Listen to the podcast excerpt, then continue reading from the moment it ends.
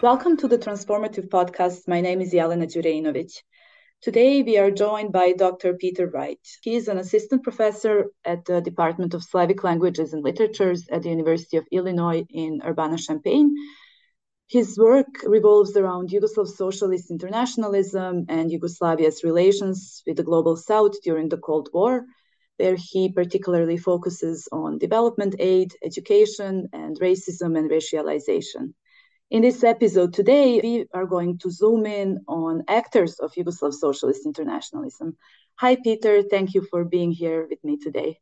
Hi, thank you for having me. So, in your work, uh, you particularly focus on Yugoslav experts in post colonial Africa, and then on the other hand, on post colonial students in Yugoslavia. Can you tell me briefly what does their life trajectories tell us about Yugoslavia's relationship with the post colonial world? Think this question about Yugoslav experts' life trajectories and what it tells us about Yugoslav's relationship to the post-colonial world is a really uh, interesting one because it can unsettle or disrupt some hierarchies, like accepted hierarchies of uh, you know power. So, um, if we take the example of Yugoslav experts in Libya, by the late 1960s, 90% of Yugoslav ex- experts are medical personnel in Libya. So Libya essentially becomes a training ground for Yugoslav doctors um, in community health management and a wide variety of specializations, such as lung disease. But the interesting thing is that the vast majority of these medical professionals work mostly alongside other Yugoslav medical workers in hospitals, often fully staffed by Yugoslavs or other Europeans. And so Libyan officials actually complain about this and the lack of training Yugoslavs are providing to domestic medical professionals. But the situation is that Libya has such a great need for doctors that Yugoslavia ultimately can't fill through uh, the regular aid agency and other channels that the Libyans are willing to sign these huge contracts with Zontas for you know, large amounts of doctors and also um, they contract independently with Yugoslav hospitals to send entire teams to staff Libyan hospitals and clinics. And the two sides also work out an agreement where work in Libya serves as Yugoslav doctors' internship requirements. These doctors cut their teeth in Libya and then return to Yugoslavia, and they bring back the expertise and experience from a post colonial state to Yugoslavia. And what's more, Yugoslavia is receiving a lot of hard currency in return to help prop up their own economy. So I think this raises the interesting question of who is developing whom in this scenario. Yugoslav professionals are being trained in Libya, essentially, and Yugoslavia as a state is in a way receiving development funds through this. Libya never received loans because you know it's a wealthy petrostate. Uh, they never received loans from Yugoslavia.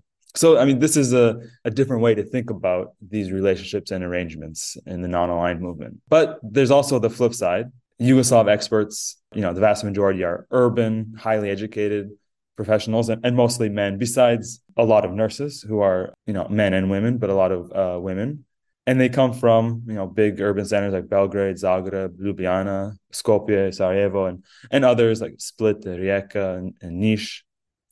So while Yugoslav diplomats and officials always stressed the idea of equality, partnership, cooperation, as opposed to hierarchical implications of humanitarian aid, this term aid, pomoc, you know, or humanitarianism was actually avoided in official language with you know uh, post-colonial states, there's still definitely a pronounced ethos and attitude of tutelage or didacticism of donor and donee, uh, of developed and undeveloped in Yugoslavia's wider relationships with post-colonial states. It's it's basically built into the program.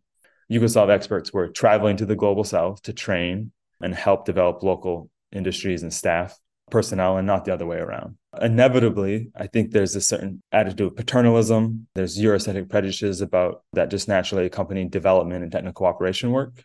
But if I can, you know, just talk about students, I think there's another interesting way that looking at students' biographies and their life trajectories upsets or disrupts uh, the, normal way we look at uh, these uh, NAM relations. So, despite these prevailing per- perceptions among many Yugoslav citizens that foreign students were the children of elite bourgeoisie. The vast majority of students from post colonial states in Yugoslavia were from very humble backgrounds. Uh, they were urban and educated, had high school education, made them a minority in their home countries, but still nowhere near the political and social elite. It seems that for most students coming to Europe from Africa, Yugoslavia wasn't on the radar, not even close to the first choice as a destination. Most wanted to go to Western Europe, Germany, or the Soviet Union. And most former students uh, with whom I've spoken to in Belgrade, for example, indicated they didn't have a choice where they went or they ended up in Yugoslavia by happenstance. So I think this this type of analysis that I want to do allows us to see Yugoslavia's relationship to the post-colonial world a little differently than it's normally presented. In most narratives, there's a bit of exceptionalism and celebratory pride about Yugoslavia's leading role. Tito and Yugoslavia are typically front and center as important counterweights to Cold War blocs.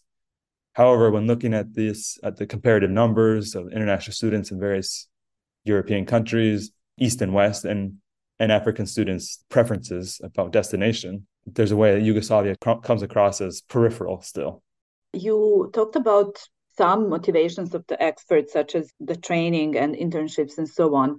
But um, how did it look like on the ground? What were the labor conditions? And also, how did these Yugoslav experts and professionals see themselves and their identity as well, in contrast or as opposed to the local labor uh, in the global south where they work?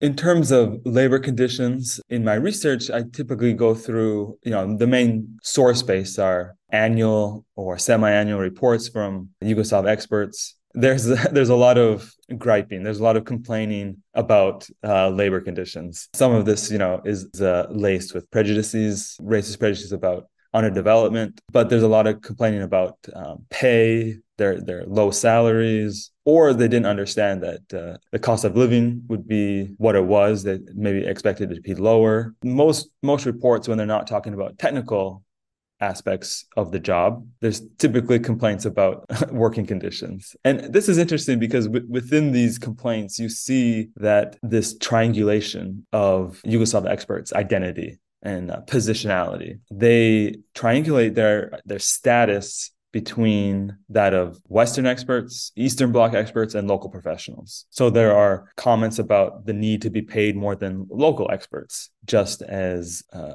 a given.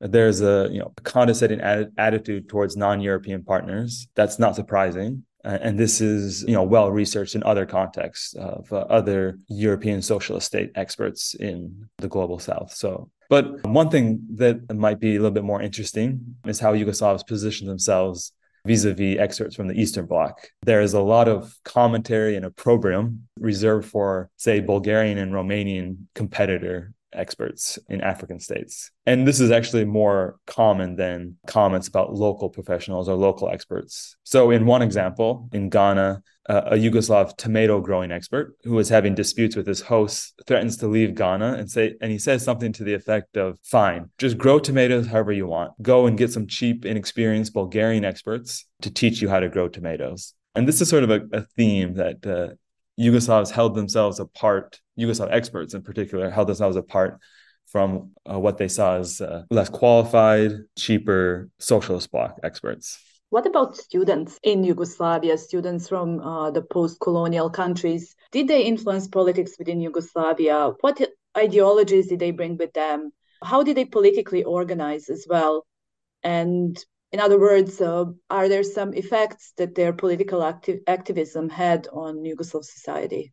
Yeah, I think so. Just to start with this question about their politics, I think that's a good place to start because I think what I try to do is really focus on mostly African student and Arab student activism and to see the students as autonomous agents with their own politics themselves. So I think previously a lot of these students' activities have been interpreted through the prism of Yugoslav politics and Yugoslav student protests uh, about international events. As a result, the, the international students' presence and activism sort of becomes instrumentalized to highlight Yugoslav politics. So in my manuscript, I try to show how these students brought their own politics to Yugoslavia and continued them under Yugoslav conditions and thus adapted and translated them.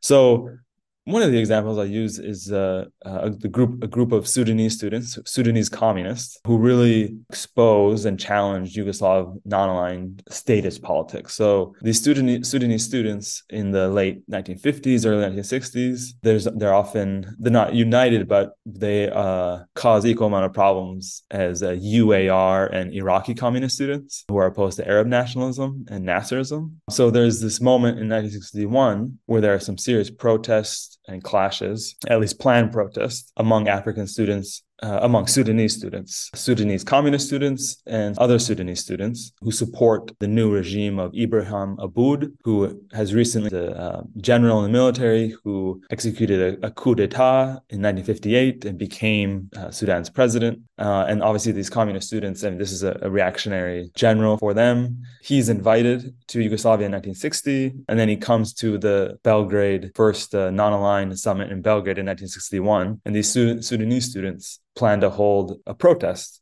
objecting to his presence and Yugoslavia's support for General Abboud. So I mean, this is one example of how these students are bringing their their politics and uh, bringing them out into the public sphere in Yugoslavia and causing problems or headaches. On a more routine basis, international students are working through student unions, through uh, their own student unions, which are at the beginning national student unions. And this becomes a point of conflict with Yugoslav authorities as it pushes up against Yugoslav politics of neutrality. So, Pan African students, which there are many in Yugoslavia, they oppose student unions that are organized conceived around the idea of you know nationality or you know individual uh, states they want an um, umbrella pan-african student union and then they're opposing African students who prefer national based unions. And there's a lot of back and forth between Yugoslav authorities. There's protests, letters of complaint are being constantly written to Yugoslav authorities, heated debates among the students themselves. So uh, this is another way of you know Africans African politics, a very very hot important issue of post-colonial African politics being brought to Yugoslavia. And African students actually in 1962 they bring first Pan-African student conference in Europe to Belgrade international students from the post-colonial world, the Middle East, Africa, and Asia for the most part, and Latin American students. They often worked across these national and continental borders. An example, uh, protests in Ljubljana. It's organized by Black African students who are protesting against local racism. But what's interesting, if you look at like who comes out, it's essentially all of the international students, um, Latin American, Asian, and Arab students. So they're performing, you know, post-colonial solidarity across national, regional, continental borders. I could talk more about issues of Israel and Palestine. There's a little bit of friction until the late 1960s with Yugoslav authorities when Palestinian and Arab students want to protest against Israel. But what the presence and the protest of Yugoslav international students did was it really raised political and cultural awareness of Yugoslavs, the international political awareness of Yugoslavs. Foreign students were often the initiators of actions and protests focused on international events, whether they be about Patrice Lumumba's assassination, Palestine, or Vietnam. And one issue that I've addressed in, in an article is how students raised awareness about domestic races in Yugoslavia. It's hard to quantify these type of things or how much foreign student protests and complaints about racism they faced influenced Yugoslavs, but I've tried to address this. Thank you. I guess, uh, especially that you mentioned uh, Israel and Palestine, we can also talk about international students also as um, actors participating or contributing or initiating some practices of solidarity, uh, which is which was the case also with the Palestinian students with um, blood donations and so on, There, it was often the international students also that initiated some actions that were then joined by Yugoslav students and eventually also institutions. Yeah, exactly. There's a high level of solidarity and participation among Yugoslavs. This is especially true in the 1960s, but later on, there's a high degree of mobilization, especially among students.